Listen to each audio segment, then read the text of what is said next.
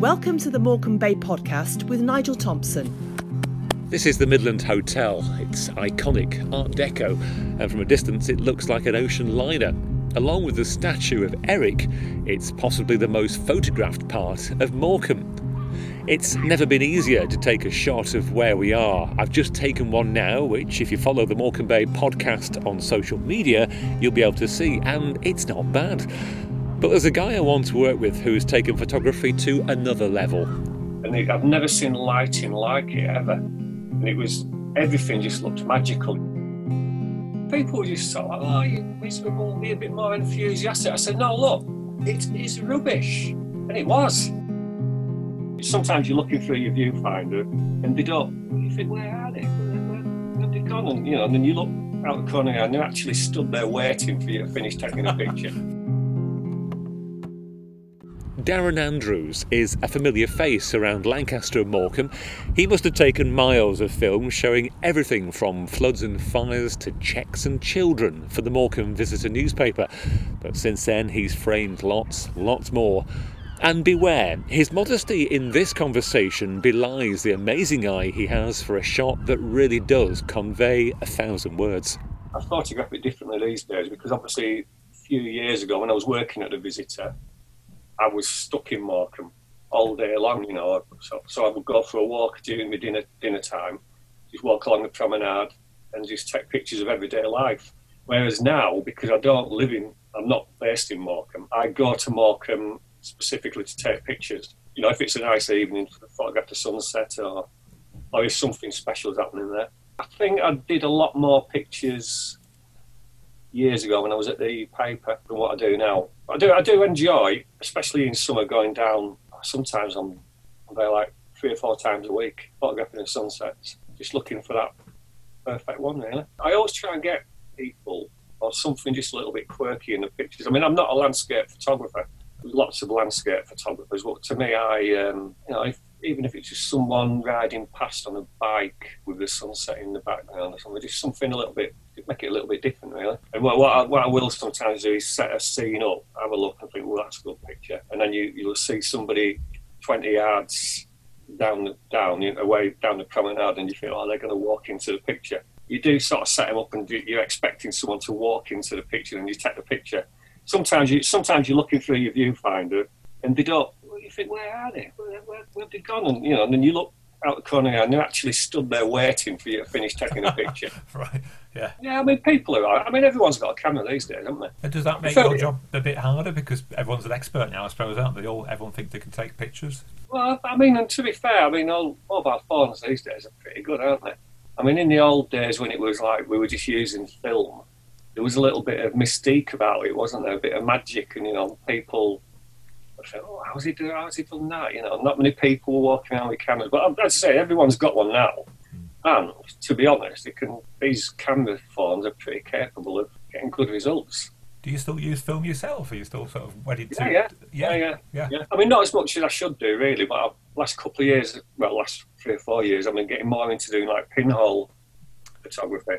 Yeah, which is just basically a little cardboard box and you just put your paper inside it and use that as a camera. So I'll be doing do workshops with children where we they make their own camera, and then we, we take pictures and develop it in a little pop-up darkroom. That's amazing. You must get a good reaction. They must be impressed that they can do something yeah, well, as, simple as that. Well, if you, if you think about it, I mean, like anyone under the age of 30 they're just so used to digital imaging. Mm.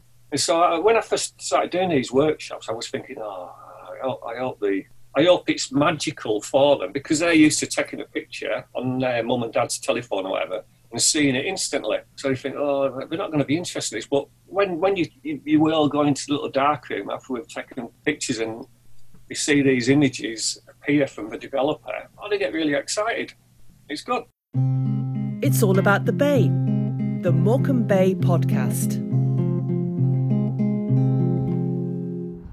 Darren's work has been seen all over the world, but he's still drawn to Morecambe Bay.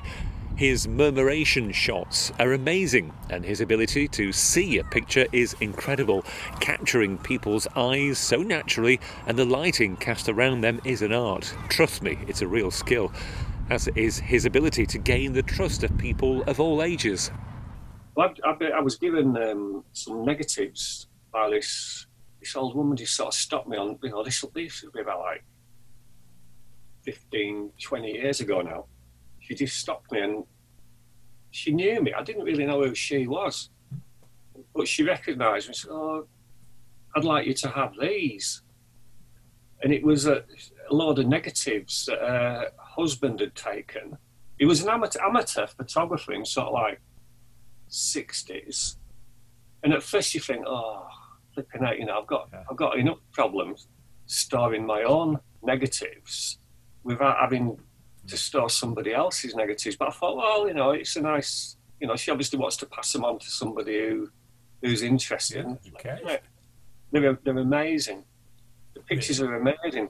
You, just, you reminded me of when you were on about, you know, times of change and big crowds and what have you. So he did lots of pictures of like Morecambe Carnival and um, switch yeah. ons, Raving Beauties. So all, and these pictures are amazing. And there's lots of famous people in the image. He's got like pictures of like Morecambe and Wise judging Raving Beauties. Now nobody has ever seen these pictures. Not not only were they good, to sort of like records of old Morecambe, he really had a good eye. Beautiful, beautiful images. That's the sort of thing I look for. And it's like I was saying before, I like to get somebody in the picture, just something a little bit extra happening. If you're just doing a standard landscape, I mean, you know, landscape photographers, you know, they produce some brilliant work. But to me, it's just the landscape doing the work. It's a beautiful landscape. Whereas if you just try and do something with it, you know, like just wait for something to happen. It's the uh, Cartier. Have you heard of Cartier-Bresson? No, no, no. Or- was he from in- Morecambe as well? No, no, he's uh, lived in Paris, but he he coined the term the decisive moment, which is that moment when you take the picture. Whereas now with di- digital cameras, Yeah. yeah. that decisive moment has gone a bit because you just push you just push push the trigger down and you can take like 12 frames a second or something and then you can choose the decisive moment when you get home in those days of like Cartier Bresson it was a skill and you know skill to get that right moment it's like with football with Yes. football Yeah. pictures Yeah. the decisive moment it's like when somebody's scoring a goal if someone goes up to head the ball you want you want to just press that shutter press the trigger just just when Yeah. you just headed it. As it, I mean, if someone's just jumping up and the ball's not in the shot, it's not the decisive moment, is it? Yeah. Someone who used to work at the Visitor Lancaster Guardian used to do this, but I won't mention any names. But some people, some photographers in the old days, used to have a little drawer with different photos of balls in, different size balls. so you, you think you think, oh, that's a great picture I've got there, but there's no ball in the picture. you, you just stick it on. Spot the ball. Well, that's what they used, that's what they used to do, like News of the World and the Sun yeah, and yeah, what. yeah, yeah. Open the drawer, put a ball on. There was, I think, it was found out when you put a ball on the picture, which wasn't a ball from Right. that, that Right. sort of map. As a press photographer, Darren Andrews has had a ringside seat to a variety of historical events around Lancaster and Morecambe. But not all of them have gone down in the archive as highlights of recent history. When Crinkley Bottom opened, I, I, oh, that was it. I, I, I was let in to take pictures of Crinkley Bottom, something like a couple of days before it opened, right? And I think when it was opening and when the visitor was coming out, there was a bit of a clash. So they let they let me in to take pictures so as they could be used in that week's paper. And so I went and I came back to the office and people were all excited. Hey, what does it look like? And I said, it looks awful. It's rubbish. And people were just sort of like, oh, you're miserable. You know, you mm. be a bit more enthusiastic. I said, no, look, it is rubbish. And it was.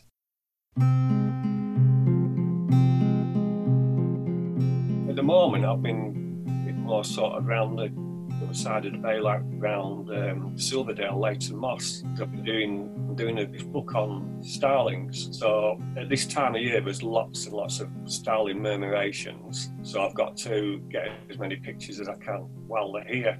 So that's just you know, just around the top of the bay, isn't it? Yeah. If I go in an evening, I usually just park up near where Frontierland was and just, just have a walk along the along the promenade and just see what happens. If I don't get any pictures, you, you think, oh well, I've had a nice uh, nice evening out. I bet you're really disappointed though, are you? Because, like I said before, the place is always changing. Opportunities come up, light, shafts of light, stuff just happens, doesn't it? And it's it is a, a constantly changing landscape, isn't it? And sometimes I'll drive up to Jubilee Tower and take pictures looking towards the bay. So, uh, so there, Morecambe Bay, you get the whole really nice big view of it. You know, you can see Blackpool Tower on one side, and then you look over to your right and you see all the Lakeland Hills. So, if there's anything dramatic happening in the sky, you know, you'll see it from up there. I always think you you get better pictures the more you go somewhere, you know, even because you increase your chances of getting something when the first lockdown came last year, I, I was um, commissioned by Lancaster University to photograph the area during lockdown. So I ended up just wandering around Morecambe and I discovered loads of little back streets with and houses that I didn't even know existed. So you know, even you think you know somewhere, but you don't. And do you know that when you take a picture, do you know instantly, as soon as you, like you said before, that moment, you know that that's the moment? Yeah, you do. You know when you've got, got it. It's like if I'm doing portraiture, portraits of people. Sometimes you're there taking pictures and you're like, oh, it's not working, this is not working. You, you're sort of like struggling, thinking, oh, this is this is going to be rubbish. And suddenly you might just get one where you think, oh, that looks, you know, it's their expression. It's as much them giving you, what, you know, something good and you responding and whatever. But I mean, that the beauty of digital photography these days is you can you can have a look, can't you? You can have a look and think, oh yeah, I have got it. But when you were doing film, you you sometimes you'd walk away thinking, oh, I hope they look good. I still keep coming back to this one set of images I took on a, it was just in a, on an afternoon. It was like midday, and it was this massive bank of fog just came rolling in, and it, I've never seen lighting like it ever. And it was everything just looked magical. You got the sun there poking through the, the misty fog, and you got promenade, and people were walking up and down. So on, on that day, I took I took lots of pictures and there's still probably from that 15 minutes about 10 images which I still use now in the exhibitions and stuff. It was just a magical, probably about half an hour. But, you know, that was was something special. Examples of Darren's work and our show notes for this and other episodes can be found on the Morecambe Bay Podcast Facebook page. This is Nigel Thompson. Thanks for listening, and until next time, enjoy the bay. Thanks for downloading this edition of the Morecambe Bay Podcast.